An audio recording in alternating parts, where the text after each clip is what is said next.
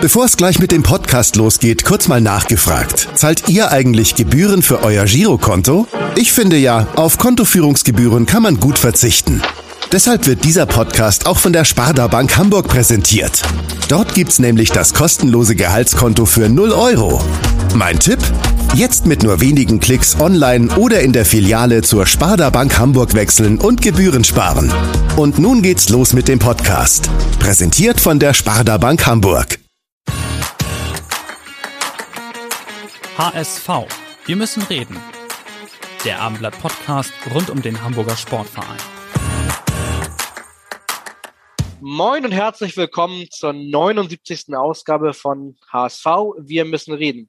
Am kommenden Sonntag findet mal wieder das kleine Nordduell statt, nämlich HSV gegen HSV beziehungsweise Hannover 96 gegen den Hamburger Sportverein. Und äh, darüber und über vieles mehr wollen wir mit unserem heutigen Gast sprechen. Und äh, ausnahmsweise wird bei unserer Anmoderation werden auch wir beide Moderatoren vorgestellt. Deswegen gehen wir mal direkt ins Intro von unserem ehemaligen Kollegen und heutigen Pressesprecher von Hannover 96, Heiko Rehberg. Liebe Podcast-Freunde des Abendblattes, hier ist Heiko Rehberg von Hannover 96 und ich habe heute die große Ehre, die Begrüßung für die neue Podcast-Folge zu übernehmen. Deshalb ein freundliches Moin aus Hannover an die beiden Redakteure Kai Schiller und Stefan Walter und natürlich und besonders an Mirko Slomka, den ehemaligen Trainer von Hannover 96 und des Hamburger SV.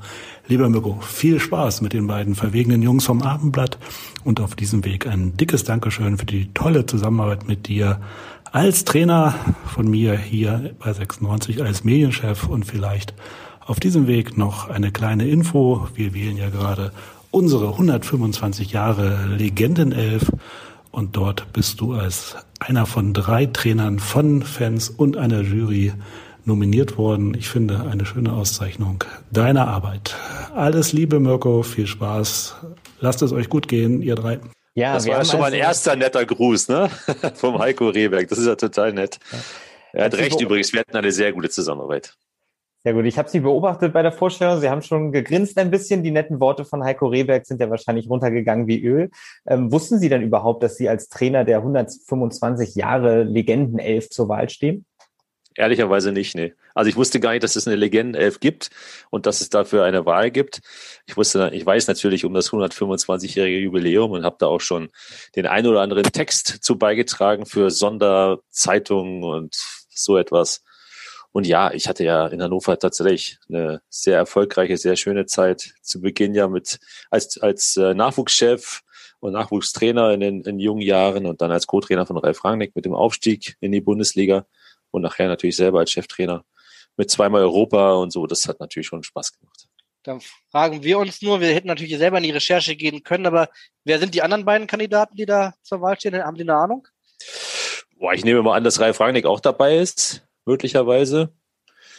Und boah, das, äh, der letzte wird wahrscheinlich eher jemand aus der älteren Kategorie sein, aber weiß ich nicht. Ja, wir, wir werden das mal nachrecherchieren. Auf jeden Fall ähm, sind Sie natürlich für uns in dieser Woche äh, ein, ein, ein hervorragender Gast, weil das geballte Hannover 96 Fachwissen aber eben auch als ehemaliger äh, HSV-Trainer, ähm, das passt sehr gut, weil die beiden Clubs, wie gesagt, am Sonntag hm. aufeinandertreffen. Und vielleicht können Sie mal sagen, wie und wo werden Sie das Spiel gucken? Ja, es bleibt mir ja nicht so richtig viel äh, übrig, als es zu Hause zu gucken, weil wir haben ja, ja erstmal keine Möglichkeit im Stadion zu sein, sonst wäre ich eher wahrscheinlich dort. Und äh, dann haben wir ja auch demnächst noch die Ausgangssperre, also quasi ja ab, ab morgen. Das macht die Sache auch ein bisschen schwieriger so insgesamt, aber ich schaue es mir zu Hause an, gemeinsam mit meinem Sohn, weil der hat das ja auch so ein bisschen miterlebt, meine Hannover 96 Zeit und auch meine Hamburg Zeit. Zu Hause heißt in Hannover, also Sie wohnen ja. noch in Hannover, ist das richtig? Ja. Ich wohne noch in Hannover, genau. Hm. Ähm, vor, der Saison haben ja sehr viele Experten gemutmaßt, wie wird so die zweite Liga verlaufen und viele haben Hannover und den HSV ja wirklich eigentlich ganz oben gesehen. Ähm, jetzt, wo wir so Richtung Saisonendspurt gehen, wissen wir, dass eigentlich nur noch der HSV um, um den Aufstieg spielt. Äh, bei, bei Hannover sie, sieht das nicht ganz so aus. Äh, sie, sie tummeln sich im Mittelfeld ohne realistische Chancen, weder nach oben oder nach äh, unten. Ähm, wie waren Ihre Erwartungen vor der Saison? Haben Sie Hannover auch als klaren Favoriten für den Aufstieg gesehen, wie viele andere auch? Ja, gut, ich habe ja das Jahr zuvor mitbekommen. Da gab es ja auch schon mit, ich glaube, es waren 18 Abgänge und Zugänge. Also ein ziemliches Kuddelmuddel, was den Kader angeht. Und äh, es wurde sehr spät eigentlich erst entschieden, wie viel Geld noch zur Verfügung steht und, und was man noch machen können. Und dann gab es äh, ja für mich auch äh, schwere Abgänge mit Wallace damals zum Beispiel, ein ganz starker Mittelfeldspieler, den wir teuer verkauft haben nach Italien. Und auch in dieser Saison gab es ja einen großen Umbruch. Der Kader hat sich deutlich verändert äh, zum, zum Vorjahr. Und dass man dafür etwas Zeit braucht, um diesen Kader so aufzustellen, dass es dann ein Erstligakader und Erstligatauglicher Kader werden kann, also den, um den Aufstieg mitspielen kann, das ist kompliziert. Ich hätte vielleicht neben dem HSV und Fortuna Düsseldorf auch Hannover 96 auf der Rechnung gehabt. Ich hatte ein bisschen sogar im Hinterkopf, dass der 1. FC Nürnberg, äh, wo ich den Kader auch sehr stark finde, äh, dabei ist. VfL Bochum, ja, vielleicht im obersten Drittel, aber nicht ganz vorne. Aber auch der Kader war im letzten Jahr gut, aber ein gewachsener, gestandener Kader. Und insofern glaube ich, ähm, ja, dass die Überraschung ist für mich Holstein Kiel natürlich und auch Kräuter Fürth. Aber ja, die Konstanz ist entscheidend. Und bei Hannover 96 mit zehn Siegen, neun Niederlagen ist es natürlich schon mal deutlich keine Konstanz. Und, und auch beim HSV gab es ja auch schon fünf Niederlagen und sogar sieben Unentschieden. Da gab auch mal eine schlechte Phase nach einem Superstart. Ja, und dann äh, ist es natürlich in der Konsequenz auch echt schwer in der, in der zweiten Liga sich dann, sagen wir, mit einer ganz deutlichen Dominanz abzusetzen vorne. Das haben ja kaum Mannschaften geschafft bisher. Das sind ja, dann Parallelen auch zur vergangenen Saison äh, dieses Jahr bei Hannover. Also auch dieses Jahr ist der Kader ja sehr spät erst zusammengestellt worden. Die Saison lief bereits, da sind erst so die späteren Säulenspieler dann verpflichtet worden. Ähm, ganz anders als ja bei, bei Bochum, Kiel und Fürth, wo die Mannschaft einfach zusammengeblieben ist. Also da sehen Sie dann auch einen, einen elementaren Unterschied, was auch den Erfolg einer Saison betrifft. Ähm, Habe ich jetzt so rausgehört. Ne? Ja, definitiv. Das ist, für mich ist das ganz wichtig. Es reicht nicht dann am Ende der Vorbereitungszeit oder in der Hälfte der Vorbereitungszeit den Kader zusammen zu haben, sondern man braucht einfach ja, eine, eine gewisse Phase, die Spieler kennenzulernen, äh, sie richtig einzuschätzen innerhalb der Mannschaft und auch zu verstehen, welcher Spieler den anderen neben sich besser machen kann. Also es geht ja nicht nur immer um die reine Qualität, die ein, eine Persönlichkeit, ein Spieler hat, sondern es geht auch darum, äh, macht er seinen Nebenmann besser, macht er die Mannschaft besser insgesamt, ist er ein Typ, der passt. Und das herauszufinden, dauert ein bisschen und das muss man einfach verstehen. Ähm, Stefan hat ja eben ganz richtig gesagt, dass, äh, dass Hannover so im, im, Mittelfeld mit weder richtig nach oben noch nach unten ist. Andererseits, die haben jetzt durch Corona bedingt noch zwei Nachholspiele. Äh, wenn sie die theoretisch, sehr theoretisch beide gewinnen würden und dann auch noch gegen den HSV gewinnen würden, dann wären sie plötzlich dann doch wieder voll mit dabei. Trauen Sie das Hannover zu oder äh, wie äh, schätzen Sie den, den Saisonendspurt ein? Also ich traue der Mannschaft schon viel zu. Sie haben auch schon, äh, ist schon ein toller Kader, weil sie haben ja auch in Hamburg dann gewonnen mit 1 zu 0 durch Henne Weidand. Also das zeigt ja auch, dass sie Qualität und Klasse und, und auch die Fähigkeit haben, den HSV zu schlagen. Aber wir haben gerade das Thema Konstanz gehabt. Und in der Theorie ist vieles möglich. In der Praxis ändert sich dann mal die theoretischen Vorstellungen in eine andere Richtung. Und wenn Hannover tatsächlich dieses Konstanz hätte, äh, um dann halt äh, nochmal ranzukommen, dann müssten sie jetzt ja im Grunde genommen, ja, wie soll ich sagen, also fast jedes Spiel gewinnen. Und das halte ich jetzt für ja, Träumerei. Was sind denn Ihre Erwartungen jetzt für das Spiel am kommenden Sonntag zwischen Hannover und dem HSV? Äh, das Coronavirus hat ja die Vorbereitung beider Mannschaften ordentlich durcheinandergewirbelt. Ja, definitiv. Hannover hat jetzt ja lange Zeit gar nicht gespielt. Allerdings auch eine ganz gute Quote gegen den HSV. Ich glaube, das sind irgendwie die letzten 16 Spiele, haben sie nur zweimal verloren zu Hause. Also wenn ich mich richtig erinnere, ich kenne das so ein bisschen die Statistik aus meiner Zeit noch, äh, da gab es einige Siege. Ich habe ja selbst mal drunter gelitten. Wir haben ja mit dem HSV in Hannover verloren. Mhm. 2-0 und danach bin ich ja dann beurlaubt worden. Ähm, insofern weiß ich, dass Hannover zu Hause gegen den HSV oftmals stark ist, zumindest in der, in der letzten, in der letzten Zeit. Auf der anderen Seite Hannover auch viermal jetzt ohne Sieg, ja, drei Unentschieden, eine Niederlage. Also auch da muss man sagen, oh, wie kommen sie jetzt wieder raus aus den, aus den Startlöchern? Ich denke, da hat Kenan Kotschak echt viel zu tun, um diese Mannschaft jetzt äh, gut aufzustellen gegen den HSV. Und beim HSV wiederum ist es so, dass Terodde wieder zurück ist nach seiner Quarantänephase, hat jetzt noch diese Tage eigentlich, die man braucht, um wieder zurückzukehren in die Mannschaft. Und ich glaube, dass der HSV schon auch Favorit ist und deutlicher Favorit ist in dieser Partie. Bei Hannover sind jetzt zwei Spieler ausgefallen. Äh, Genki ähm, äh, Haraguchi, Haraguchi, genau, war, war äh, in, durch einen falsch positiven Test äh, in Quarantäne und dann die ganze Mannschaft auch. Äh, Gott sei Dank konnten sie dann früher wieder raus. Trotzdem glauben sie, dass erstens diese lange Zeit ohne Spiel und zum anderen diese schon ein paar Tage, wo die ganze Mannschaft gar nicht trainieren konnte, dass das ein Faktor sein wird in diesem Spiel? Das glaube ich weniger, weil so eine Pause kann auch mal gut tun. Es gab ja jetzt lange genug Zeit, um sich auf das Spiel jetzt äh, neu vorzubereiten. Ähm, ich sage mal nicht, dass es ein Vorteil ist, dass man so lange nicht gespielt hat, aber es ist schon so, dass man, dass äh, sagen wir, der Rhythmus trotzdem da war. Sie haben einen internen Test noch gemacht, habe ich gelesen. Ähm, ich glaube, dass sie diesen Rhythmus schon haben. Und wenn ich das auch jetzt äh, richtig heute gelesen habe, machen sie am Donnerstag nochmal einen freien Tag, um sich erholen zu können. Das heißt, die haben jetzt wahrscheinlich zweimal in Folge doppelt trainiert eher taktisch natürlich auch äh, auf der einen Seite, aber auch sehr intensiv, so dass sie schon den Rhythmus jetzt wieder äh, gewinnen können, glaube ich. Und ich mhm. glaube, das spielt jetzt erstmal grundsätzlich keine Rolle. Sie haben ja äh, gerade schon die Situation von Terodde angesprochen. Sie haben gesagt, eigentlich müsste die Zeit ausreichen. Jetzt ist es ja so, dass Simon Terodde 14 Tage in Quarantäne war. Seit 0 Uhr darf er wieder das Haus verlassen. Ähm, er wird, wird heute im UKE untersucht und da werden nochmal letzte Tests gemacht, ähm, ehe er dann morgen wieder auch individuell erstmal trainieren soll und dann Donnerstag ins Mannschaftstraining äh, einsteigen soll. So ist jetzt erstmal der Plan, den Trainer Daniel Düren vorgegeben hat. Meinen Sie, das reicht, um dann auch schon wieder von Beginn an zu spielen am Sonntag?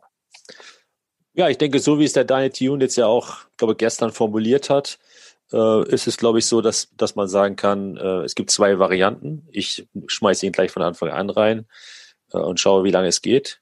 Das wäre jetzt meine persönliche Variante und ich glaube auch, dass es die Variante von Daniel Tune ist. Die andere Möglichkeit ist, ich starte ohne ihn und gucke halt, dass das Spiel auch ohne ihn funktioniert und gut läuft und kann ihn dann immer noch mal bringen, wenn es, wenn es notwendig ist. Das wäre jetzt für mich eher Plan B, aber wenn er sich gut fühlt, dann glaube ich kaum, dass man einen Spieler, der, was ich 20 Tore gemacht hat, glaube ich, aktuell, ja. mhm. dass man ihn dann einfach so rauslässt in so einer wichtigen Partie, wo man ja, ja am Ende sich dann wieder ganz nach vorne pirschen kann, je nachdem, was der VfB Bochum macht. Also kann ich mir nicht vorstellen. Und außerdem haben sie ein bisschen was gut zu machen äh, zum Hinspiel. 0-1 Niederlage zu Hause. Ich glaube, das hat allen richtig wehgetan. Also Hannover natürlich richtig gut getan, aber, aber dem HSV wehgetan. Und ich glaube, dass sie da schon, ja, schon die beste Elf aufstellen. Wir merken, dass sie extrem gut vorbereitet sind, weil sie genau wissen, wann Hannover trainiert, wann die frei haben. Beim HSV sind sie auch gut im Bilde. Haben sie sich jetzt wegen unseres Podcasts auf beide Mannschaften nochmal besonders vorbereitet oder sind sie da voll im Film und lesen sie, weil sie auch in Hannover wohnen, immer alles über 96 und beim HSV äh, wissen sie auch gut Bescheid? Ja, es gibt ja so ein paar Zeitungen, die kann man online natürlich äh, machen, aber ich äh, informiere mich also so grundsätzlich über die erste und zweite Liga und dann gibt es noch so ein paar Ligen im Ausland, die ich immer so verfolge. Logischerweise auch, weil es mich natürlich interessiert, wo vielleicht etwas für mich auch nochmal in Frage kommen könnte. Das äh, besteht jetzt, die Gefahr besteht beim HSV und bei Hannover 96 jetzt aktuell nicht, aber, aber grundsätzlich, grundsätzlich äh, versuche ich natürlich mich zu informieren. Allerdings muss ich dazu sagen, ich bin äh, aktuell eher in der ersten Liga unterwegs, weil ich ja für Sky sehr viel arbeite am Freitag oder auch am Sonntag und äh, schaue auch ein bisschen auf die Premier League. Da kommentiere ich manchmal auch ein Spiel, wie jetzt zum Beispiel am, am kommenden Samstag ähm, Arsenal London gegen Liverpool. Deswegen bin ich natürlich sowieso, was das angeht, belesen. Mich interessiert das natürlich. Und ja, sonst könnte ich diesen Job ja auch nicht machen. Arsenal London ist äh, vielleicht ein ganz gutes Stichwort. Wir wollen jetzt nicht über Arsenal London sprechen, aber wir wollen ja vor allen Dingen über, über ihre lange Zeit, Sie haben das schon angesprochen, bei Hannover 96 sprechen. Und da gab es ja verschiedene Etappen. Und wir würden gerne so ein bisschen mal ganz am Anfang anfangen, nämlich in der Nachwuchsarbeit. Und jetzt komme ich auf Arsenal London zu sprechen, weil da gibt es einen Sportskameraden, der immer noch bei Arsenal London in äh, verantwortlicher Position ist. Damals äh, sie sehr gut aus ihrer Nachwuchszeit äh, bei Hannover 96 kennt und vielleicht hören wir einmal ganz kurz rein, weil der hat einen netten Gruß uns äh, zukommen lassen. Lieber Mirko, hier ist der Per Mertesacker. Ja, wir kennen uns ja, ja schon ein paar Jährchen und ich möchte dich gerne mit zurücknehmen in unsere gemeinsame Zeit bei Hannover 96. Nicht nur, dass du mitverantwortlich warst, dass ich mein erstes Bundesligaspiel in Köln gemacht habe, damals auswärts, du als Co-Trainer unter Ralf Rangnick und ich dir in der Halbzeit gesagt habe, unter der Dusche, ähm, dass es nicht mehr funktioniert als rechter Verteidiger. Ich war völlig ausgebrannt und konnte nicht mehr. War damals noch schlanke, ich glaube 18, knappe 19 Jahre alt, war nicht so einfach für mich. Ähm, ich hoffe, du kannst dich daran noch erinnern, als dann für mich Steven Cherundolo reingekommen ist. Wir haben das Spiel dann in Köln noch gewonnen, 2 zu 1.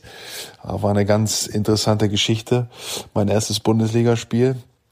Ich möchte dich noch ein Stück weiter zurück mitnehmen auf eine Zeitreise, als du ja bei 96 A-Jugendtrainer warst und ich glaube ich ja 13, 14, 15 Jahre alt war und du als A-Jugendtrainer damals das ein oder andere Talenttraining äh, auch geleitet hast oder Fördertraining besser gesagt geleitet hast von 14, 15-Jährigen, die vielleicht mal irgendwann dann in A-Jugend bei 96 ankommen könnten. Und da hat sich eine Szene abgespielt, wo in einem Positionsspiel ich den Ball gefüllt habe, wurde von der Seite übelst gefoult. Also ein klares Foul hätte es nicht geben können. Ähm, und ich erinnere mich wie heute noch daran, ähm, wo ich gedacht habe, jetzt kommt ein klarer Pfiff. Es gibt Freistoß für mich, hast du gesagt. Ähm, da war nix, es wird weitergespielt. Und ich weiß wie heute noch, wie ich damals noch äh, mit den Tränen gekämpft habe und ich mich total ungerecht behandelt gefühlt habe. Heute weiß ich, ähm, wie wichtig das ist, dass das Leben nicht immer gerecht ist, besonders der Schiedsrichter nicht immer gerecht ist. Aber du hast mir schon mit jungen Jahren mitgegeben äh, oder gelehrt, was wirklich wichtig ist im Leben, um weiterzukommen, muss man auch Situationen überwinden ähm, wo man mal im Gras liegt und sich vielleicht auch ungerechtig behandelt fühlt. Damals habe ich nicht kapiert, ähm, heute weiß ich es besser und äh, möchte mich bei dir auch bedanken für tolle Jahre, für tolle Erfahrungen gemeinsam. Aber ich hoffe, du kannst den äh, Podcast-Zuhörern äh, ähm, vielleicht Gedanken teilen von diesen zwei Erfahrungen, die wir äh, miteinander haben. Äh, alles Gute für dich und viel Spaß beim Podcast. Sehr nett. Sehr nett. Ein sehr langer Gruß von Per Mertesacker, bevor wir zu den, seinen einzelnen Punkten kommen und Ihren Antworten natürlich auch dazu. Ähm, Sie haben sich jetzt sehr gefreut während der Nachricht, ähm, habe ich zumindest Ihrem Gesicht angesehen. ähm, haben Sie noch Kontakt eigentlich zu Per Mertesacker? Ja, da kann man die Geschichte auch weiterspinnen. Ich hatte äh, mich dann interessiert, beim Arsenal, bei Arsenal London mal einen Besuch abzustatten. Das ist eigentlich äh, fast gar nicht möglich. Also da kommt eigentlich niemand rein in das Gelände. Der Per hat das möglich gemacht. Nicht nur das, der hat mich doch noch abgeholt, hat mich da eingeführt bei Arsenal London. Und ich habe mich äh, zu dem Zeitpunkt tatsächlich für eine besondere Geschichte interessiert. Äh, da ging es um Datenverarbeitung und die Kombination zum Bild. Und äh, Arsenal London hatte damals schon mit einer Drohne gearbeitet im Training. Und das wollte ich mir anschauen. Diese Kombination, diese Verbindung zwischen Drohne und GPS-System am Körper des Spielers war für mich spannend. Und der Per hat mir diesen Einblick dann auch ermöglicht. Und ähm, ja, sein, sein Trainer, Arsene Wenger, kannte ich schon äh, sehr lange. Und auch da war es dann einfach eine tolle Begegnung. Konnte dann auch direkt mit auf den Trainingsplatz. Der kam ja auch sofort zu mir und so. Wir waren, ich habe ihn dreimal ähm, eine Woche lang begleitet im Trainingslager in Österreich. Insofern kannte ich ihn. Aber dort erstmal hinzukommen, erstmal reinzukommen, das hat tatsächlich der Per ermöglicht. Und jetzt habe ich auch äh, nach wie vor einen, einen guten Draht zu seiner Familie insgesamt. Donnerstagabend beispielsweise spiele ich mit seinem Bruder Timo Tennis. Und da freue ich mich schon drauf, dass wir da ein schönes Duell haben. Wer wird da gewinnen? Boah, das ist schön eng. Das ist sehr spannend. Timo ist ein guter Spieler und ein richtiger Fighter, wie der Per. Wie der Per, genau. Und äh, er hat ja ein paar Erinnerungen gerade preisgegeben. Äh, erste Frage ist, können Sie sich an genau die beiden Situationen, die ja sehr speziell sind und sehr lange her sind, können Sie sich noch, noch dran erinnern? Also ich kann mich natürlich an sein erstes Bundesligaspiel in Köln erinnern, weil ich da ja in der Halbzeitpause direkt involviert war und na klar war es komisch für ihn, als rechter Verteidiger auflaufen zu müssen, aber es ging zu dem Zeitpunkt nicht anders. Und er war dann ja auch sehr offen und ehrlich in der Halbzeitpause gesagt, es, es geht nichts mehr, also ich kann nicht mehr, ich bin fertig. also total charmant ist, wie er das dann auch so, so rübergebracht hat. Wir haben gewonnen und somit hat er die ersten drei Punkte eingefahren in seinem ersten Bundesligaspiel. Und Girondolo kam rein für ihn, ja, das ist, das stimmt auch. Und die andere Situation, ich kann mich natürlich an die, an die Phasen und Zeiten erinnern, wo der Peer in diesem Talenttraining, in diesem Fördertraining dabei war, das ich damals als U19-Trainer geleitet habe. Ähm, da war ein junger Kerl und er ist ja so ein bisschen auch ein Quereinsteiger dann oder so später Profi geworden. Aber er war äh, sehr wissbegierig und sehr fleißig. Und diese Situation, die er beschrieben hat, an die kann ich mich jetzt nicht so erinnern, weil ich die ja wahrscheinlich häufiger hatte, weil man dann ja auch viel aus dem Bauch heraus entscheidet, was tut jetzt diesem Spieler in diesem Moment vielleicht ganz gut. Und dann sagt man mal, ja, weiterspielen. Da musst du jetzt mal durch. Das passiert ja im Profibereich dann auch. Können Sie einmal noch mal kurz schildern, wie Sie darauf gekommen sind oder möglicherweise auch Ralf Rangnick per Mertesacker als Rechtsverteidiger aufzustellen? Also ich muss zugeben, dass ich nach der Sprachnachricht total überrascht war, dass er überhaupt jemals als Rechtsverteidiger tätig war. Hab dann natürlich sofort mal nachgeguckt. Es war tatsächlich nur dieses Spiel. Danach äh, rückte er wieder in die Innenverteidigung. Aber ich als Laie hätte jetzt gedacht, okay, so ein Zwei-Meter-Mann, da kommt man jetzt nicht unbedingt sofort drauf, den 2003 war das ja, als Rechtsverteidiger aufzustellen. Ja, ich, ich kann mich nicht mehr 100 Prozent erinnern, aber ich glaube, es war eine Notsituation. Wir hatten keine andere Wahl. Äh, ich glaube, Steven Cherundolo war angeschlagen, konnte nicht über 90 Minuten spielen. Und ähm, deswegen haben wir uns für ein Pair entschieden. Wir wussten ja auch, dass es jetzt irgendwie ja, schwierig ist auf dieser Position für ihn. Klar, er ist jetzt nicht raketenschnell, er ist eher jemand, der im Zentrum den Aufbau hat, ist ein sehr kopfballstarker Spieler. Ähm, aber wir erinnern uns an die WM, an den Weltmeistertitel der deutschen Nationalmannschaft. Da hat dann äh, Benny Höwe das linker Verteidiger gespielt und Deutschland ist Weltmeister geworden. Das hat er vorher auch nicht so oft gespielt. Das ist ja auch ein Spieler, den ich da bei Schalke dann mal reingebracht habe. Und äh, das hat sicherlich auch alle überrascht. Aber es funktioniert. Und wie gesagt, Per hat alles gegeben bis zum Schluss, also bis, zu, bis zur 45. Minute. Aber danach war der Tank leer. War wahrscheinlich der längste Außenverteidiger der Bundesliga-Geschichte, tippe ich mal. Aber, Kann sein. Äh, äh, Sie haben schon gesagt, das war damals mit Ralf Rangnick zusammen. Ralf Rangnick ist gerade aktuell ziemlich viele äh, in, in, den Medien, ähm, unter anderem als äh, Kandidat als neuer Bundestrainer. Ähm, trauen Sie ihm das zu? Sie haben lange mit ihm zusammengearbeitet. Ja, absolut. Also ich finde ihn großartig als Trainer, ich finde ihn großartig als Mensch und ich glaube, dass er einer Nationalmannschaft unheimlich viel geben kann, aus seiner Erfahrung heraus unheimlich viel auch dem, dem DFB geben kann, aus seinem Wissen und ja, all den Erfahrungen, die er gesammelt hat in der letzten Zeit. Ähm, aber entscheiden müssen es natürlich andere. Er wäre auch der Richtige für Schalke natürlich, ja. Also auch da wäre natürlich äh, die Position Vorstand Sport super, hat er jetzt ja dann leider abgesagt. Und ja, für, für Ralf gibt es sicherlich Aufgaben in, auch auf anderen Ebenen, gar keine Frage. Als hätten Sie auf unseren Notizblock geguckt. Äh, Schalke ist das Stichwort äh, für, für den nächsten Themenblock. Ähm, denn Ralf Rangnick stand ja auch kürzlich äh, mit, mit Schalke in Verhandlungen. Ähm, dort haben Sie ja auch beide zusammen gearbeitet. Ähm, wenn Sie jetzt die, sich die Spiele von Schalke angucken und die eine Niederlage nach der anderen, tut Ihnen diese Entwicklung weh? Ja, klar. Also ähm, ich glaube, man, äh, man, man kann das, wenn man auf Schalke nicht gearbeitet hat, nicht so richtig mitfühlen, äh, wie das tatsächlich ist. Aber äh, alle sagen ja so einmal Schalke, immer Schalke.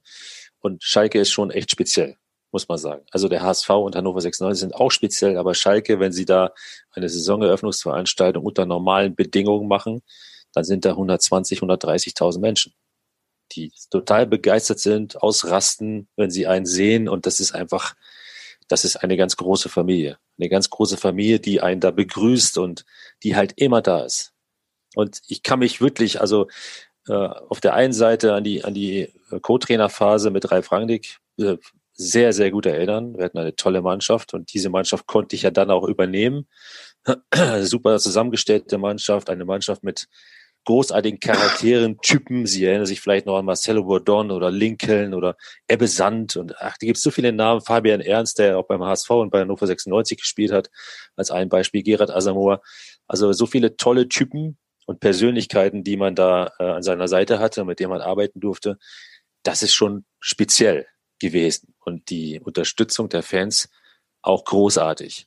Und ich sage mal, in der, in der Zeit 2017, als wir hätten eigentlich Meister werden müssen, würde ich jetzt zum Beispiel heute, um aus dem Nähkästchen plaudern, etwas anders machen. Also ich habe zum Beispiel vor dem Spiel gegen Dortmund, habe ich gesagt, wir schotten uns ab, keine Fans, wir brauchen unsere Ruhe und so. Ich hätte es eigentlich genau andersrum machen müssen. Ich habe gesagt, wir trainieren jetzt jeden Tag in der Arena und ich glaube, es wären jeden Tag 30.000 da gewesen, um uns nur beim Training irgendwie auf dieses Spiel einzustimmen. Ja. Und es hätte uns vielleicht nochmal diesen Push gegeben, ne? Und nicht zu sagen, hey, wir machen jetzt zu und alles ganz vorsichtig und pff, ruhig bleiben und so. Nee, alles mitnehmen. Diese, diese, ja, in das Fahrwasser mit eintreten, was die Fans einem auf dem Weg mitgeben. Ne? Und das wäre vielleicht der richtigere Weg gewesen wenn man jetzt heute auf die Tabelle guckt, dann kann man sich gar nicht mehr vorstellen, dass es ja ehrlicherweise auch noch gar nicht so lange her ist, dass Schalke Vizemeister geworden ist. Also es ist äh, unfassbar, wie die Entwicklung auf Schalke ist. Ähm, die Frage ist so ein bisschen, Ist das das Ende der Entwicklung jetzt, wenn man dann absteigt in die zweite Liga oder muss man als Schalke 04 auch aus den Erfahrungen, die jetzt zum Beispiel der HSV und ja auch Hannover 96 gemacht haben, dass es wahnsinnig schwierig ist, als Absteiger in dieser zweiten Liga die Liga anzunehmen und, und dann direkt wieder aufzusteigen. Ist das für Schalke vielleicht noch ein Problem in der nächsten Saison, das auf Schalke zukommen könnte? Ja, ich hatte in der Tat schon ein, ein paar Treffen und Gespräche auch mit, mit Menschen, die, ja, denen der Verein nahe geht, zum Beispiel Thomas Hagedorn, ein großer Sponsor beim FC Schalke, ein guter Freund von mir. Wir haben uns mal getroffen, haben darüber philosophiert, was muss jetzt passieren. Sag mal, weil ich habe ja jetzt mit, mit Hannover beispielsweise all diese Erlebnisse auch gehabt, ne? Und und weiß so ungefähr, was in der zweiten Liga gebraucht und benötigt wird. Man beobachtet den HSV, wenn man dort Trainer gewesen ist, natürlich auch in der Konsequenz. Man kann jetzt auch zum Beispiel, wir hatten es vorhin erwähnt, beim VfL Bochum oder bei Grotter Fürth ablesen, dass man schon auch eine gestandene Mannschaft braucht, eine zusammengewachsene Mannschaft braucht, um ja, diese zweite Liga auch, auch aushalten zu können und auch dominieren zu können. Das haben ja diese Mannschaften auch nie geschafft. Also der HSV ja auch nie, immer nur phasenweise. Man sieht es beim ersten FC Nürnberg, ja, auch ein Traditionsclub, der es jetzt auch nicht geschafft hat, sind jetzt, ja, sind ja unten dabei, 14. glaube ich, sind also ganz weit weg von ihren Ambitionen. Düsseldorf, ähnliches Problem. Und ich glaube schon, dass man äh, auf Schalke schon auch äh, Erfahrung aus der zweiten Liga mitnehmen muss, äh, mit einbringen muss, um halt den Weg zurückzuschaffen. Und man wird diese, ja, die teuren Spieler, die, die Spieler, die halt mehrere Millionen verdienen, die wird man eh nicht halten können. Und deswegen muss man sich schon mal auch orientieren. Ne? Also solche Typen wie zum Beispiel Simon Terodde, der beim HSV ja mit seinen 20 Toren sicherlich ein Wegbereiter ist für die erste Liga, äh, sowas muss man sich beim, beim, beim FC Schalke schon auch überlegen. Ne? Und nur mit Hobby wird es dann auch nicht funktionieren. Das Problem mit den teuren Spielern, die Millionen verdienen, die man möglicherweise nicht halten kann, ähm, das Problem dieser Geschichte ist ja auch, dass wahrscheinlich die Spieler, die dann keinen Abnehmer finden, möglicherweise welche sind, mit denen der Club eigentlich nicht mehr planen will. Da, da ist vielleicht so eine kleine Parallele auch zum, zum HSV zu sehen. Nach dem Abstieg waren dem HSV ja auch die Hände gebunden. Man hatte wenig finanzielle Mittel und gleichzeitig aber noch einige Top-Verdiener an den eigenen Reihen, die einfach äh, den Gehaltsetat dann auch schon mit aufgefressen haben. Sehen Sie da ein ähnliches Problem bei Schalke? Also auf Schalke zukommen? Ja, ich glaube, dass der, der Etat jetzt mal so grundsätzlich im ersten Jahr sicherlich deutlich niedriger sein wird, äh, als natürlich jetzt in der ersten Liga. Aber ich glaube, es wird immer noch ein so großer Etat bleiben, um halt den ein oder anderen wichtigen Spieler, eine, von diesen Persönlichkeiten, äh, die man sich erhofft hat, äh, in der Mannschaft zu haben, äh, dass man die halten wird. Ja. Wer es dann sein wird, ich weiß nicht, beim HSV damals, Luis Holby beispielsweise, der ist ja dann auch noch mal geblieben in der zweiten Liga. Ne? Aaron Hunt. Aaron Hunt zum Beispiel, ja, genau. Aaron Hunt ist jetzt immer noch da, sicherlich auch eher ein Großverdiener oder muss man wahrscheinlich sagen, Simon Terodde wird auch jetzt kein, kein kleine, kleinen Euro verdienen. Aber trotzdem ist es wichtig, äh, Persönlichkeiten zu haben. Ne? Also in, in der Mannschaft. Und da ist dann halt die Frage, wer bleibt beim HSV als große Persönlichkeit, äh, beim, beim FC Schalke als große Persönlichkeit da, ne? Und wer, wer trägt diese Mannschaft, ne? Aber man muss auch unterm Strich muss man mal sagen, dass ja, dass ähm, ja, dass schon auch viel Pech jetzt so dabei war. Ne? Also ich hole jetzt irgendwie ja Spieler zurück, und die können gar nicht spielen, können gar nicht äh, ihre Qualitäten einbringen. Ne? Und ja, das ist dann schon auch, sag mal, schon traurig gelaufen, also insgesamt beim FC Schalke.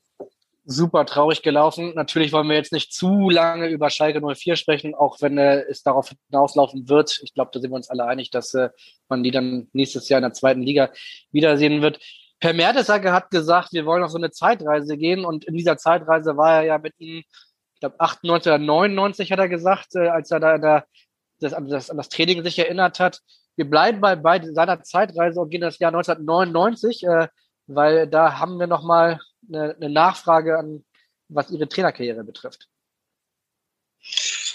Hallo Mirko, hier ist Karl-Heinz Kleiner vom SC Hasum. Selbe Funktion heute noch wie früher. Ich wollte dich mal fragen, ob du dich an folgende Situation erinnern kannst. Und zwar war das so 1900 99. Da habe ich dich mal im Einriede-Stadion aufgesucht und dich gefragt, ob du dir eine Trainerposition beim SC Hasum vorstellen könntest. Da hast du äh, gesagt, das wäre wohl möglich. Stell dir vor, du hättest das angenommen. Dann wäre deine schöne Karriere gar nicht passiert. Gott sei Dank hast du es nicht gemacht. Das war's. Tschüss, Mirko. Ihr habt aber net, nette Weggefährten rausgefunden. Hat ein bisschen Recherchearbeit gekostet, aber am Ende ist man bei Karl-Heinz Kleiner gelandet. Äh, können Sie sich denn noch dran erinnern an sein Angebot? Ja, wir, wir kennen uns gut. Ich war ja oft, habe ja beim SC Hasum auch gespielt und war früher häufig da. Das war ja ein toll geführter Verein und war immer richtig was los äh, im Amateurfußball damals, wenn man beim SC Hasum war oder damals VV Hillesheim. Das waren so zwei Vereine, die da sehr stark konkurrierten. Und äh, deswegen kann ich mich da schon noch dran erinnern. Aber es war ja dann auch so in diesem Jahr, äh, dass ich dann zu Tennis Borussia Berlin gewechselt bin. Also es war dann auch etwas überraschend, dieser Wechsel, weil ich ja eigentlich so mit Herzblut bei Hannover 96 war. Aber der Wechsel zu Tennis Borussia Berlin dann ähm, war dann auch ein ganz wichtiger und entscheidender Schritt, weil man dann rauskommt aus seiner Komfortzone. Und ich habe dann ja, damals war es Jan Schindelmeiser, der mich angerufen hatte, der war äh, Manager bei, bei Tennis Borussia Berlin. Und ich war zu dem Zeitpunkt gerade auf einer Scouting-Tour rund um München. Und er hat gesagt, ja, du, morgen, komm mal morgen zu uns. So, wir wollen mit dir reden. und dann habe ich diese, dieses Engagement ja eingegangen. Es war sehr spannend, sehr wichtig für meine Persönlichkeit und für meine Karriere auch, diesen Schritt zu gehen.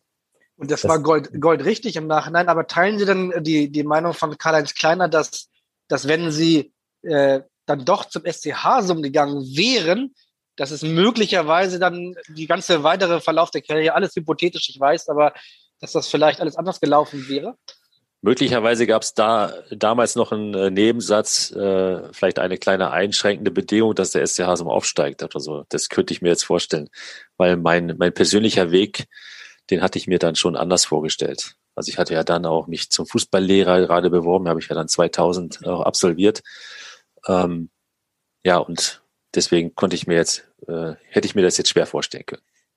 Sie haben ja dann unbestritten die deutlich größeren Erfolge als Trainer gehabt im Vergleich zu Ihrer Spielerzeit. Ähm, Herr Kleiner hat uns auch verraten, dass Ihr Bruder eigentlich das größere Talent war, was das Fußballerische betrifft.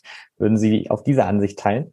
Definitiv, ja, definitiv. Mein Bruder war so grundsätzlich bei, bei fast allen sportlichen Aktivitäten, also äh, Tennis, Fußball, äh, äh Tischtennis, das Einzige, was er jetzt nicht so gut kann, äh, wie ich, ist das vielleicht Skifahren. Deswegen habe ich auch die Skilehrer Grundstufenausbildung gemacht ähm, und er nicht. Aber er war schon der bessere Fußballer, definitiv. Er war die Nummer 10 und ich war eher so ein Sechser-Typ. Da fällt man natürlich auch eher auf als Zehner damals in der Zeit, als dann eher so als Zweikämpfer dahinter. Aber Ihr Bruder Mario ist heute nicht mehr im Fußball irgendwo unterwegs. Nein, der ist auch nicht mehr unterwegs. Nee, nee. Der ist fleißiger Steuerberater. Wir haben uns ja in Hasum mal generell so ein bisschen umgehört und äh, dort hieß es auch, dass Sie ja schon als Spieler auch so ein bisschen den Blick für, für den Trainerjob hatten. Also dass Sie da schon immer geguckt haben, okay, wo können wir vielleicht die Taktik und auch das Personal noch ein bisschen optimieren. Ähm, haben Sie damals schon gewusst, dass Sie Trainer werden wollen? Also es ging ja relativ früh los bei mir. Ähm, das ist auch eine ganz interessante Geschichte. Äh, mein jetzt noch und äh, einer, einer meiner besten Freunde, Klaus Eicher, der damals mit Hans-Dieter Schmidt aus, aus München kam, also vom FC Bayern. Äh, Hans-Dieter war damals U23-Trainer bei den Bayern, Klaus Eicher war sein Co-Trainer. Hans-Dieter ist äh, Manager geworden bei Hannover 96 und hat seinen Co-Trainer mitgenommen als neuen Jugendchef quasi. Und der hatte Sport studiert und hat dann an der Uni in Hannover angefragt, wer denn so ja, fähig, die Fähigkeiten hätte, als Trainer bei Hannover 96 zu arbeiten. Und ich war damals gerade in einer sogenannten Spezialisierungsphase im Fußball und der Dozent hatte mich empfohlen. Und so ging es eigentlich los.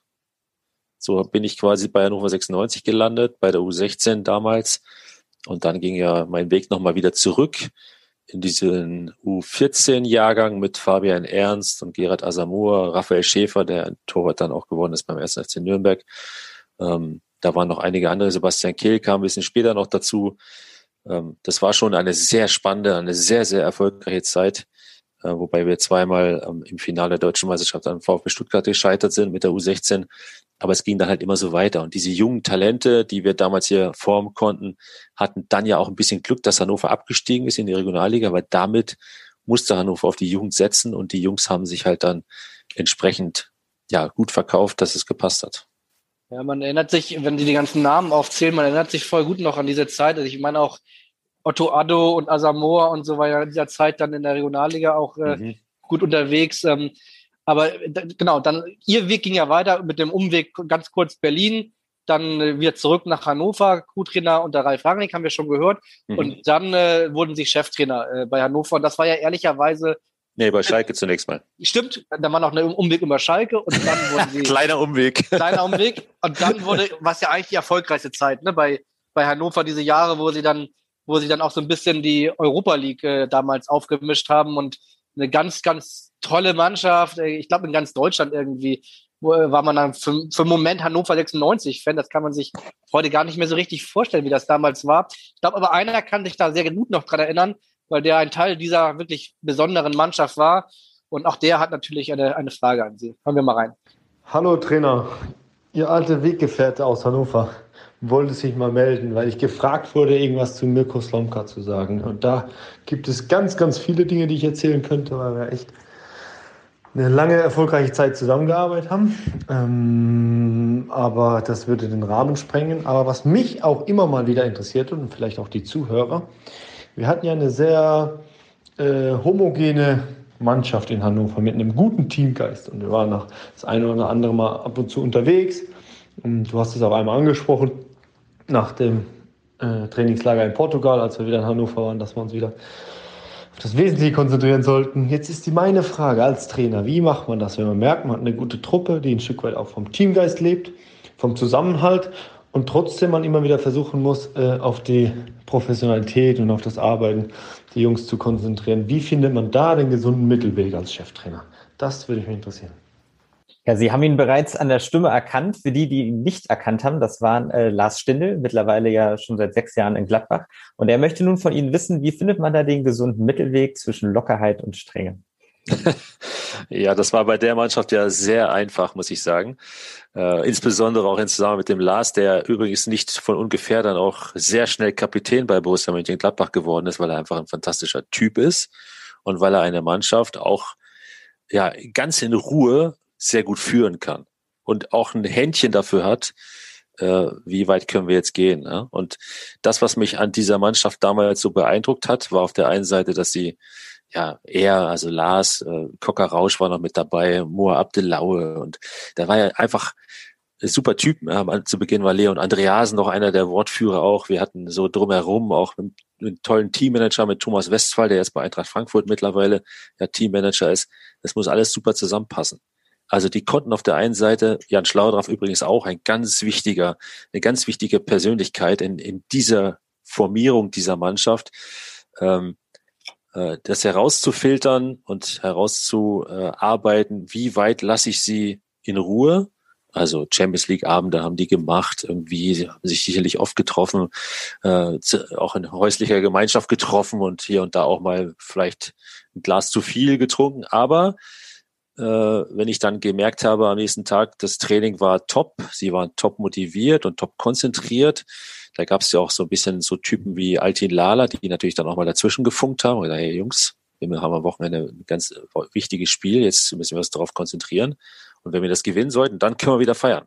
Also diese Mischung macht es und da hat man als Trainer, ja, ich habe es vorhin schon mal erwähnt, also wir können über alle möglichen Statistiken reden. Ich glaube, als Trainer ist es von ganz wichtiger Bedeutung und sehr essentiell, dass man ein gutes Bauchgefühl hat. Also einfach reinkommen in so eine Truppe, mal so ein bisschen rumgucken in der Kabine, wie sind sie so drauf, was ist so passiert. Äh, und, und dann kann man, glaube ich, mit seinem, mit seiner Erfahrung, aus seinem Erfahrungsschatz auch schöpfen und nach Bauchgefühl auch entscheiden. Und da muss man vielleicht manchmal auch entscheiden, heute trainieren wir lieber mal eine halbe Stunde weniger, weil ich habe das Gefühl, sonst könnte etwas passieren. Oder heute trainieren wir mal eine Stunde länger, um den Jungs auch zu zeigen, hey, das reicht mir heute nicht äh, das, was ihr zeigt, sondern wir müssen weiter daran arbeiten. Und ich zeige euch jetzt mal, dass so ein längerer Abend auch mal vielleicht die falsche Entscheidung sein kann.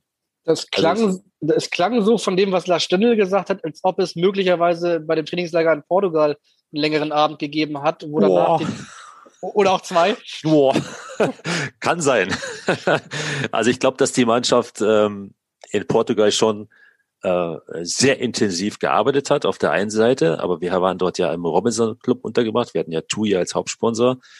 Und die Stimmung war auch gut, ja, und die Atmosphäre war gut. Und man kann sie dann auch mal ein bisschen lassen. Aber nicht nur. Also ich kann mir jetzt, ich kann mich auch daran erinnern, dass ich äh, meiner meiner letzten äh, Zeit bei Hannover 96 im Trainingslager in Österreich, da gab es auch mal einen, einen Abend frei und einen Nachmittag und einen Abend frei. Und dann haben sich auch die Jungs zusammengetan und gesagt, okay, wir fahren jetzt mal anderthalb Stunden nach Wien. Also nehmen die Fahrt auf uns, bieten uns ein Auto und fahren alle zusammen mit einem Bus nach Wien. Und da habe ich gesagt, ja, du, ihr habt frei, macht.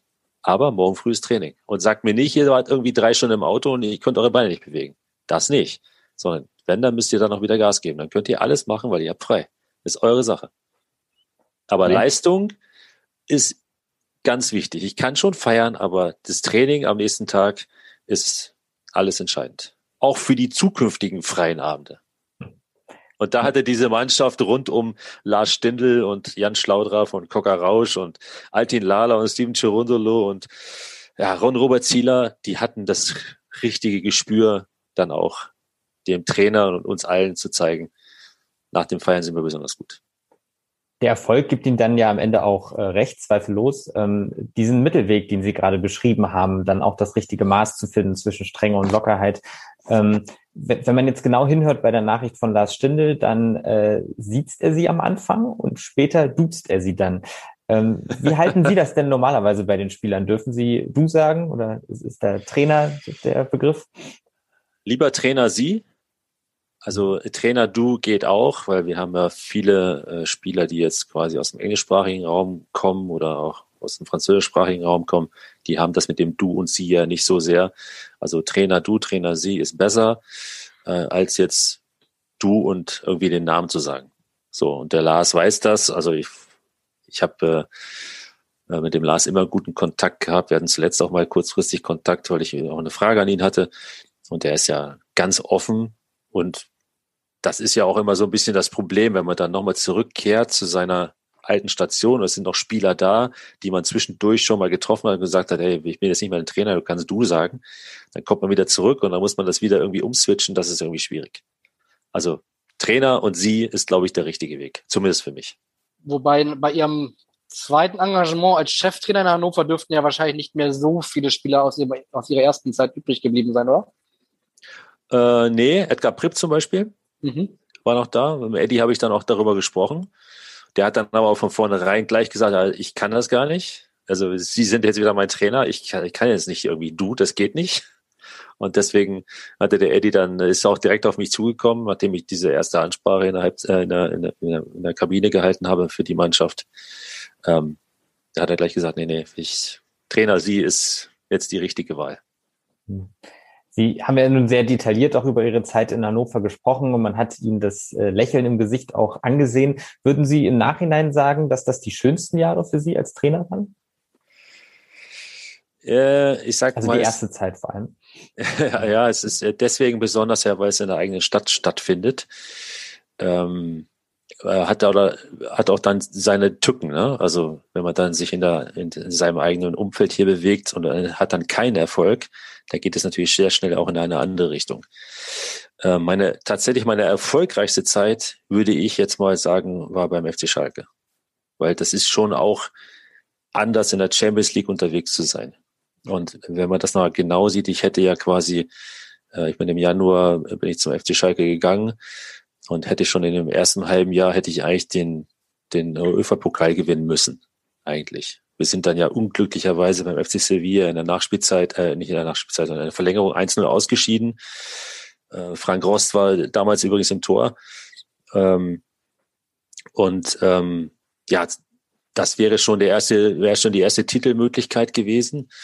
Und dann in der darauffolgenden Zeit die Vizemeisterschaft in die, äh, ja, die Champions League zu spielen und auch weiterzukommen und dann dieses tolle Erlebnis zu haben in Porto, wo Manuel Neuer dann zwei Elfmeter gehalten hat. Und also es ist einfach so, ja, es ist riesen Emotionen. Ne? Aber ich erinnere mich natürlich genauso auch an den an den äh, Erfolg gegen den FC Sevilla, gerade an diesen Erfolg mit Hannover 96 hier zu Hause äh, 2-1 gewonnen und dann in Sevilla 1 zu 1 gespielt. Das war auch unmenschlich, diese, diese Atmosphäre schon in Hannover. Ja, das erste Mal wieder europäisch zu sein und die ganze Stadt war voll mit 96 Fans. Es war 96 geflaggt. Es war einfach totale Begeisterung für diese Mannschaft.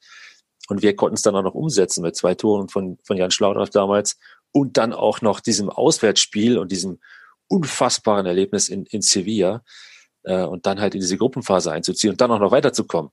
Also das war schon echt, boah, das war Wahnsinn.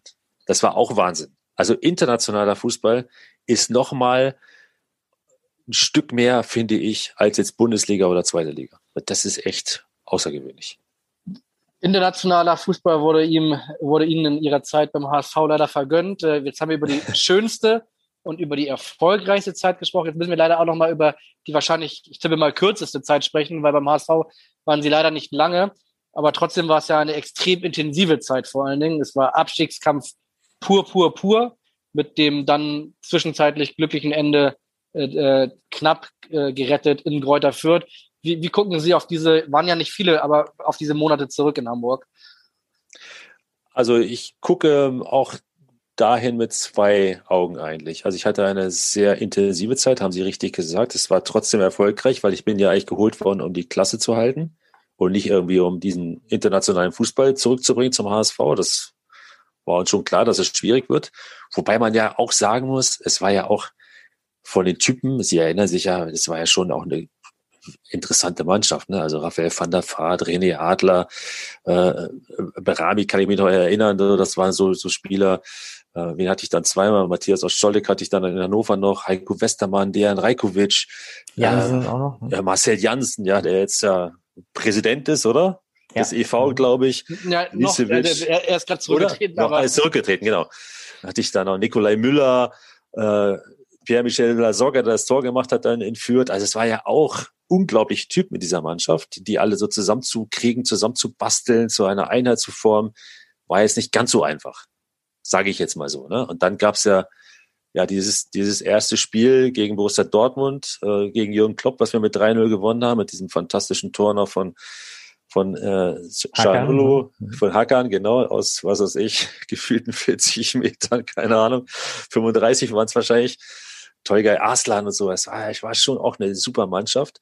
Das, was mich äh, in Hamburg total beeindruckt hat, wirklich total beeindruckt hat, war das ganze Umfeld, diese ganze Organisation, äh, alles, was einem da als Trainer bereitgestellt wurde, war großartig. Es war wirklich großartig und wir wollten es unbedingt packen. Und ich hatte mit Oliver Kreuzer einen unfassbar guten Manager. Ein, ein, für mich, für mich, für viele andere war es ja nicht so in Hamburg, aber für mich war es ein unfassbar guter Manager, weil er hatte immer ein offenes Ohr, war immer da und hat gearbeitet wie ein Tier. Also es war auch nie so, dass ich irgendwie, dass, dass wir zusammengesessen haben und haben gesagt, wir müssen das und das und das. Und dann hat es gedauert und ich musste nachfragen. Nie. Es war immer auf den Punkt erledigt. Und es, so schnell es ging, hat er das erledigt. Und das hat mich total beeindruckt. Und diese Phase war, war toll. Und ich habe es ja schon oft erwähnt. Äh, ich hätte äh, bei der, bei der Beurlaubung von Oliver Kreuzer hätte ich zurücktreten müssen. Das habe ich schon mehrfach auch erwähnt in Interviews, weil ich auch davon überzeugt bin, dass äh, der Klassenerhalt sehr eng mit dem Namen Oliver Kreuzer in Verbindung gebracht werden muss, weil er wirklich alles dafür getan hat. Und das war eine große Enttäuschung für mich. Dann kam Didi Beiersdorfer und ich hatte schon von Anfang an kein gutes Gefühl, weil ich war ja schon einmal äh, als Trainer äh, im Gespräch beim HSV zuvor. Wann war das? Das war, da ist dann auf alle Fälle der Bruno Labbadia Trainer geworden. Das Jahr weiß ich jetzt nicht mehr ganz genau, das wissen Sie vielleicht besser. 2009, äh, 10, 9 oder 10 müsste das gewesen ja, sein. Ja, kann, kann sein, ja, genau. Kann sein. Auf jeden Fall war es dann im letzten Gespräch war es so, dass der, der Dietmar Beiersdorfer dazugekommen ist und ich hatte von vornherein, für mich war klar, er hatte sich schon entschieden. Also wir müssen eigentlich gar nicht reden. So, ja. andere waren eher sicherlich auf meiner Seite, aber er nicht. Und das äh, habe ich dann auch sehr schnell gespürt. Und dann gab es so, ja, sagen wir, eine schwierige Anfangsphase. Wir haben, glaube ich, unentschieden 0-0 in Köln gespielt. Und dann gab es Niederlage gegen Paderborn. Und, 0-3, äh, genau. Und dann Hannover. Und dann, genau, 0-3 Paderborn. Und dann hatten wir ja noch äh, Da haben wir Louis Holtby noch verpflichtet in dieser Phase. Didi Beiersdorfer war in Amerika im Urlaub. Es war Länderspielpause. Und ich habe gesagt, ey Didi, nach 0-3 Paderborn kannst du jetzt nicht irgendwie, das geht nicht, du kannst jetzt nicht weg. Ey. Das ist Riesentheater hier. Sie wissen es besser als ich in Hamburg bei 0-3 zu Hause in Paderborn. Ist jetzt nicht witzig. Ist nicht, ist nicht witzig. Und da hätte ich mir schon dann ein bisschen mehr Unterstützung erhofft. Und auch da wusste ich schon, oh, jetzt kannst du eigentlich nur noch gucken, dass du, dass du die Siege einfährst, um Vertrauen zu gewinnen. Also das muss dann alles super funktionieren. Also es muss so normal werden, dass du gewinnst mit der Mannschaft. Und das haben wir dann in Hannover halt nicht geschafft. Und insofern war es dann am nächsten Tag schon unter komischen Umständen dann auch mit dem Engagement vorbei. Die komischen Umstände, die Sie ansprechen, erinnere ich mich, meine ich mich auch noch gut zu erinnern. Das war dann so ein Gipfel in der Firmenzentrale von Kühne und Nagel. Kann das nee, sein? Nee. nee. Es war pri äh, privat auf der Terrasse bei Didi Beiersdorfer zu Hause. Ah, okay, na gut, dann ist das zumindest mal klargestellt. war halt, also für mich total überraschend. Wirklich total überraschend. Ich hatte meinen Berater vorher noch äh, kontaktiert. Der hat auch mit Didi mal so in der Woche davor gesprochen, so wie es so ist und so. Und er sagt, hey, mach dir keine Sorge, ich bin total überzeugt. Also auch nach der 0-3-Niederlage, aber ich habe immer gesagt, ah, das stimmt irgendwie nicht. Ich habe kein gutes Gefühl. Hm. Wie haben Sie eigentlich damals so diese ganze Ausgliederung beim HSV wahrgenommen? Die war dann ja zwischen der Relegation äh, in, in Fürth und dann auch der Saisonvorbereitung für, für die neue Spielzeit. Ähm, hat, war das am Ende so, das, so der Anfang vom Ende Ihrer Zeit beim HSV? Oder mit welchen Augen haben Sie damals drauf geblickt? Ja, es war auf jeden Fall eine sehr komplizierte Phase, ne? Für alle Beteiligten. Es ist immer kompliziert, weil es ja bei Ausgliederung immer große Gegner gibt. Also wir können ja bei jedem Traditionsclub gucken, schauen wir zum FC Schalke, wir haben vorher darüber gesprochen, da steht die Ausgliederung noch bevor. Und bei der großen Anzahl an Mitgliedern ist es jetzt nicht so einfach, äh, alle zu überzeugen, alle mitzunehmen, obwohl jeder eigentlich weiß, dass es wichtig ist, das zu machen. In welcher Form auch immer. Der Borussia Dortmund hat es ja ein bisschen anders gemacht, in der Aktiengesellschaft umgewandelt. Aber Ausgliederung ist wichtig, um halt Sponsoren für sich zu begeistern und gewinnen zu können. Aber es war, es war viel Unruhe, ja. Also es war so drumherum sehr viel Unruhe und wenig Konzentration auf den, auf das Wesentliche, nämlich die, die Bundesligamannschaft. Die sie ja, wie Sie schon gesagt haben, gerade eben so noch halten konnten, die Bundesliga mit dieser Relegation und führt. Gucken wir einmal noch mal ganz kurz auf diese Relegationsspiele zurück. Da gibt es noch jemanden, der sich sehr genau erinnert, dass äh, dass das eine Zitterei bis zur letzten Sekunde war, in Fürth vor allen Dingen. Hören wir einmal ganz kurz rein. Hallo lieber Mirko, hier ist Karl Jarchow. Freue mich, dass du heute beim Hamburger Abendblatt Podcast zu Gast bist. Äh, denke gerne an unsere kurze gemeinsame Zeit zurück, die natürlich geprägt war vom Abstiegskampf, insbesondere den Spielen in der Relegation gegen Greuther Fürth.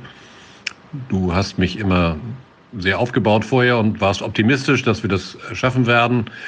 Ähm, ich denke, insbesondere an die letzten Minuten beim Rückspiel in Greuther Fürth. Mich würde interessieren, ob du da auch wirklich zu jeder Zeit davon überzeugt warst, dass wir das wirklich schaffen werden. Denn nach meiner Erinnerung war es ziemlich eng und äh, mir ging es auf der Tribüne entsprechend schlecht. Danke dir, liebe Grüße. ah, Karl Jacho, was für ein toller Präsident. Großartig, großartig. Also es ist ja eher andersrum. Ne? Er hat mich immer aufgebaut weil ähm, es war ja schon hektisch drumherum und es, sagen wir, es war jetzt äh, nicht geprägt immer von drei Punkten am Wochenende. Und wenn man zum Karl ins Büro gekommen ist, auch mit dem Oliver Kreuzer gemeinsam, hatte man immer das Gefühl, du hast es hier mit ehrlichen Menschen zu tun. Und da, da muss ich wirklich sagen, ich glaube, dass Karl Jarchow für mich ist, ist Karl Jarchow das Hamburger Bild. Also verlässt, äh, Hanseat durch und durch, irgendwie hanseatischer Geschäftsmann, Handschlag reicht, irgendwie brauchst du nichts machen. Also das ist einfach fantastisch. Im Übrigen, das dürfen wir nicht vergessen, Karl Jacho hatte gestern Geburtstag. Nochmal herzlichen Glückwunsch nachträglich. Auch von dieser Stelle natürlich. Genau, dürfen wir nicht vergessen. Ja, Karl hatte gestern Geburtstag und ich habe ihn äh, auch in fantastischer Erinnerung. Und ja, er hat recht, äh, in Fürth das 1 zu 1 nach dem 1 zu 0 von äh, Pierre-Michel Lasogga wo er dann ja, ja quasi uns an der Bank schon umgerissen hat im, im Jubel. Ähm, wurde es nachher natürlich nochmal richtig eng und kann mich erinnern, ich glaube, Heiko Westermann hat da nochmal über den Ball geschlagen, ganz am mhm. Ende so, was ich wahrscheinlich 93. Und dann war es endlich vorbei und das war natürlich eine, eine Erlösung, das kann man sich eigentlich nicht vorstellen. Wie ging es Ihnen in den, in den letzten Minuten? Kajacho hat erzählt, ihm ging es sehr schlecht. Äh, waren Sie sich die ganze Zeit sicher oder waren Sie überzeugt davon, dass der HSV jetzt auf jeden Fall in der Bundesliga bleibt? Oder haben Sie da schon kann man nicht. gezittert? Ne? Da kann man nicht überzeugt sein. In so einer Phase kann man nicht überzeugt sein. Wenn es jetzt äh, 2-3-0 gestanden hätte, dann ist es etwas anderes. Ich kann mich erinnern, wir waren mal mit Hannover 96 quasi vor dem Abstieg auch und hatten das Spiel in Bochum. Da stand zur Halbzeitpause in Bochum aber schon 3-0 für uns. Da war ich mir dann sicher. Aber hier bei diesem Spiel eins stand 1-1 irgendwie und natürlich haben die alles versucht und nur noch lange Bälle vorne reingeschlagen und es, es war eng und, und ähm, Dropny war im Tor, ja, das war auch ganz wichtiger Rückhalt übrigens. Ja, René Adler war ja verletzt zu dem Zeitpunkt und äh, äh, Jaroslav hat es dann ja echt super gemacht in, in beiden Spielen. Ähm, der war mit seiner Ruhe, mit seiner Ausstrahlung dann ein, ein wichtiger, wichtiger Spieler für die Mannschaft. Und dennoch, also die letzten zehn Minuten, pff, krass. Welcher Druck von den Schultern der Spieler und aller Beteiligter gefallen ist, das, das können wir gleich einmal hören, wenn wir nochmal reinhören. Eine, eine Sequenz von Pierre-Michel Desogger, Sie haben schon gesagt, er hat das Tor geschossen und ist dann in einem Jubellauf. Ich habe die mir eben gerade noch mal bei YouTube angeguckt. Da haben es auch genau richtig beschrieben. Der hat äh, sie umge umgedreht, äh, umgegrätscht, die halbe Bank und war natürlich völlig außer sich, dass er dieses Tor da geschossen hat. Und hören wir einmal ganz kurz rein, was er nach dem Spiel damals gesagt hat. Ich muss das einfach alles rauslassen. Die 90 Minuten haben so viel Kraft gekostet, Energie.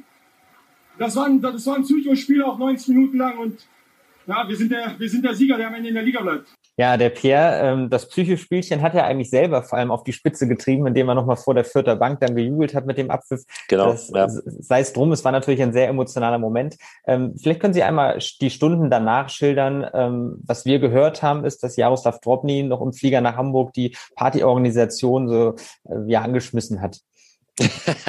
Ja, erstmal muss man wissen, dass äh, Jaroslav Drobny ja Flugangst hat. Ne? Also er ist, äh, jetzt ist man nicht so besonders begeistert, wenn man in so einen kleinen Flieger einsteigt.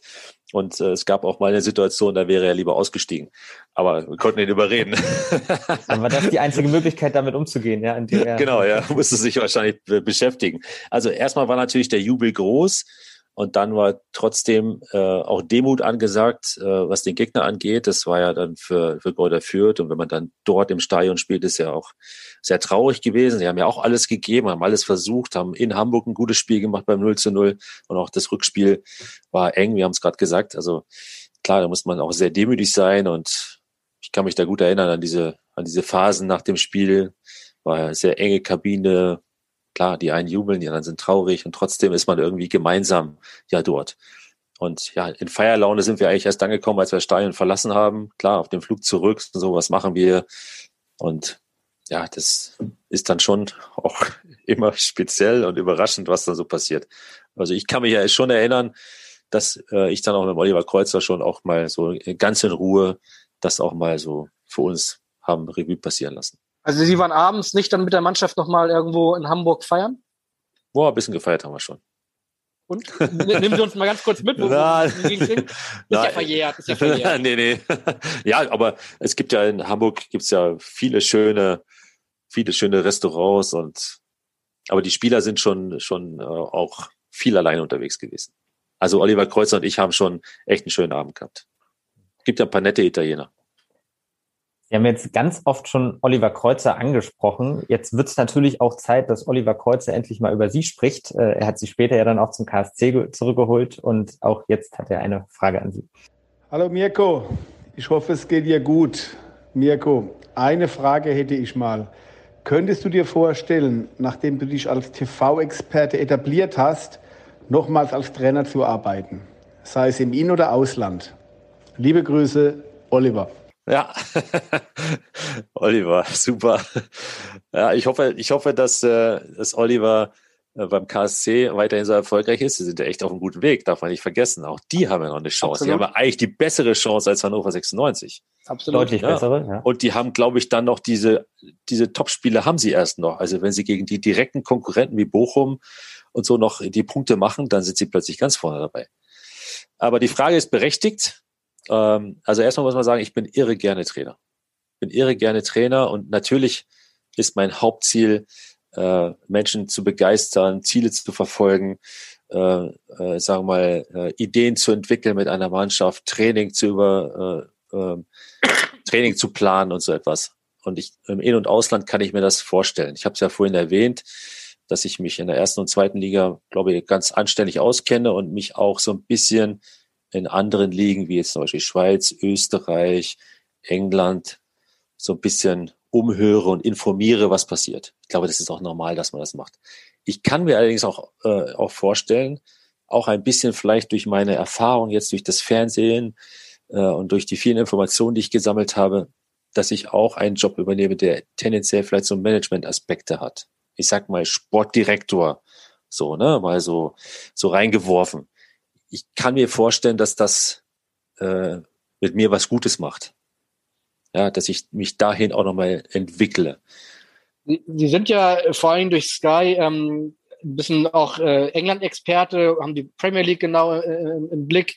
Ähm, von dem, was Sie jetzt gerade geschildert haben, das klingt so ein bisschen, als ob das englische Modell Sie extrem reizen könnte. Da ist man ja dann Trainer und Manager oft äh, in, einer, äh, in einer Position. Ja, wenn man gute Mitarbeiter hat, ja, und das hört man ja immer wieder von Jürgen Klopp, wenn das Team äh, drumherum passt, kann man das sicherlich leisten. Äh, ich persönlich glaube eher, dass man sich auf eines konzentrieren sollte.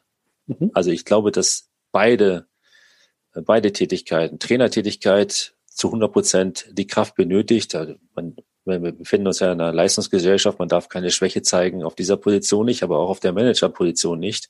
Und ich glaube, dass beide Positionen sehr speziell sind und sehr viel Arbeit da drin steckt in diesen Positionen. Und deswegen ist es auch wichtig, dass man seinen Horizont irgendwie in diese Richtung erweitert. Ich habe das auf der äh, Fußballtrainerebene gemacht. Ich habe ja noch so einen Elite-Trainerlehrgang gemacht beim DFB. Ähm, der, der ging da mal über ein Jahr. Da war Stefan Kunz beispielsweise auch dabei, Manuel Born war mit dabei. Also es war sehr, sehr spannend, sehr intensiv, ganz andere Ebene als der Fußballlehrerlehrgang. Ähm, und würde das auch auf dieser Management-Ebene nochmal vertiefen wollen. Und ja, für mich selber ist auf der einen Seite bin ich total gerne nah an der Mannschaft. Und auf der anderen Seite glaube ich, dass ich, was so Management-Aspekte angeht, auch durch meinen Studiengang möglicherweise Sport, Mathematik und so ein bisschen Logik und so Erfahrung. Wir haben vorher über Bauchgefühl gesprochen, so Spielertransfers ne, und, und so etwas anzupacken, halte ich für eine durchaus interessante und sehr spannende Aufgabe für mich. Hatten Sie denn nach der Trennung bei Hannover in der vergangenen Saison einige interessante Anfragen, möglicherweise ja sogar für den Sportdirektorposten? Ja, Sportdirektorposten gab es eigentlich eine, die möchte ich jetzt aber natürlich nicht erwähnen, logischerweise. Es gab mehr Anfragen als Trainer, das stimmt. Also Wir sind unter uns. genau, das sind total unter uns.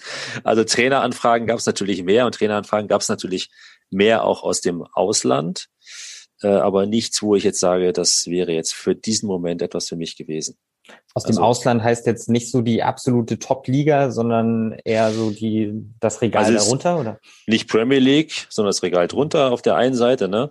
Mhm. Und ähm, das ist aber auch gut, ne? Die Championship hat ja auch ihre Reize, nur unheimlich Absolut. viele Spiele, aber da kann man, glaube ich, kann man, glaube ich, gar nicht nach Hause. Ehrlicherweise. Die Anzahl der Spiele ist dann nochmal deutlich höher äh, als hier in Deutschland. Und ich bin natürlich, äh, sag mal, in der Tendenz bin ich jemand, der sehr viel über die Sprache kommt.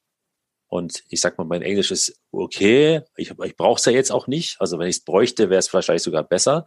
Aber um intensiv mit einem Spieler zu kommunizieren und intensiv in ein, eine Mannschaft einzusteigen, mit all dem, was man einem, einem Spieler, einer Mannschaft geben möchte, glaube ich, ist das muttersprachlich besser.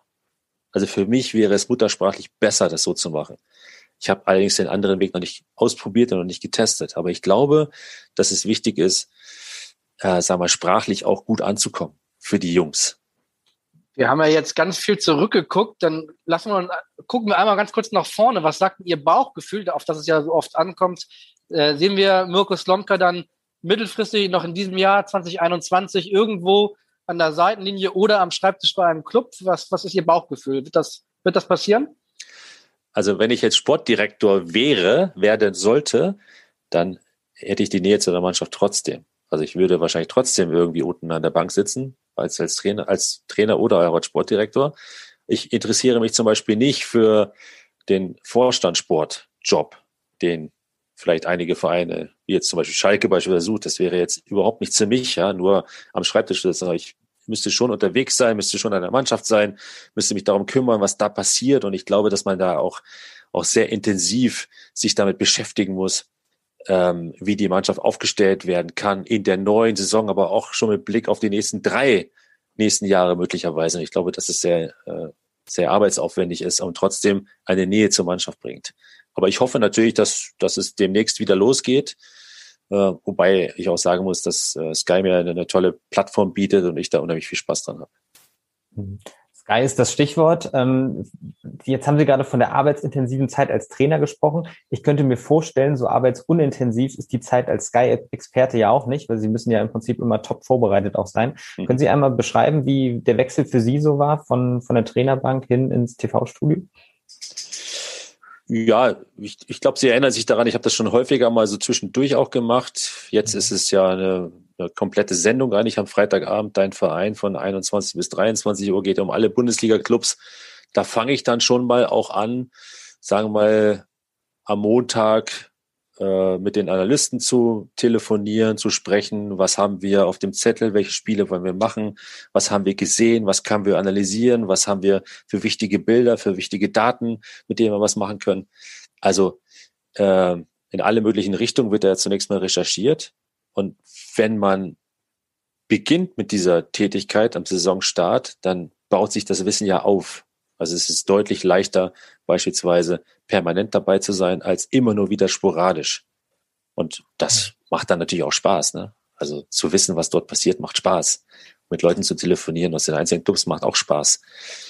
Und ja, das ist eine sehr reizvolle Aufgabe. Jetzt werde ich möglicherweise, und ich gehe davon aus, dass es auch so stattfindet, auch noch Olympia-Experte werden. Also ich werde dann auch der Fußball-Experte ähm, äh, für die Olympischen Spiele sein. Und für welchen Sender? Als Co-Kommentator arbeiten für Eurosport dann. Ne? Mhm. Und gibt's ja eine, eine, interessante Gruppe auch, da ist ja der Boris Becker dabei, Fabian Hambüchen. So, das ist dann äh, auch eine spannende, spannender Auftrag, finde ich. Und werden Sie dann das aus Japan aus machen oder nee, leider nicht. Aus dem, ja, okay. Corona. Corona-bedingt natürlich nicht. Also dürfen ja sowieso keine einreisen, auch aus, aus Europa. Insofern äh, läuft das dann alles aus München. Und wo sehen wir Sie am Wochenende im Einsatz? Am Wochenende mache ich äh, Arsenal London, äh, also bei, bei, bei Sky, am Samstagabend 21 Uhr. Arsenal London gegen FC Liverpool. Da kann man äh, schlechtere Spiele erwischen. Definitiv. das ist das Topspiel des Wochenendes in der Premier League am Wochenende als Arsenal und Liverpool-Experte im Einsatz, äh, heute als HSV und Hannover-Experte bei uns im Einsatz. Wir haben uns natürlich sehr gefreut, dass Sie zur Verfügung gestanden haben und auch so ein bisschen so eine kleine persönliche Zeitreise mitgenommen haben. Äh, bevor wir uns abschließend bei Ihnen nochmal für das Gespräch bedanken wollen, haben wir noch eine allerletzte Frage, die wir all unseren Podcast-Gästen stellen. Und die lautet, wann steigt der HSV auf? Dieses Jahr. Ich bin ganz sicher. Dieses Jahr schaffen Sie es. Das werden die HSV-Fans oder den Podcast hören, also die meisten gehe ich mal von aus sehr, sehr gerne hören. Uns bleibt jetzt nur noch äh, ganz herzlichen Dank zu sagen. Uns hat es auf jeden Fall sehr, sehr gut gefallen, diese letzte Stunde. Vielen lieben Dank, äh, Herr Slomka. Sehr gerne. Und äh, genau, wir hören uns dann wieder, für alle, die die Lust haben, äh, in der kommenden Woche, dann vor dem HSV-Spiel gegen Darmstadt. Und das wissen Sie sicherlich noch aus Ihrer Zeit in Hamburg. In Hamburg sagt man Tschüss und bei uns heißt das auf Wiederhören. Tschüss, auf Wiederhören. Ciao. Weitere Podcasts vom Hamburger Abendblatt finden Sie auf abendblatt.de slash podcast.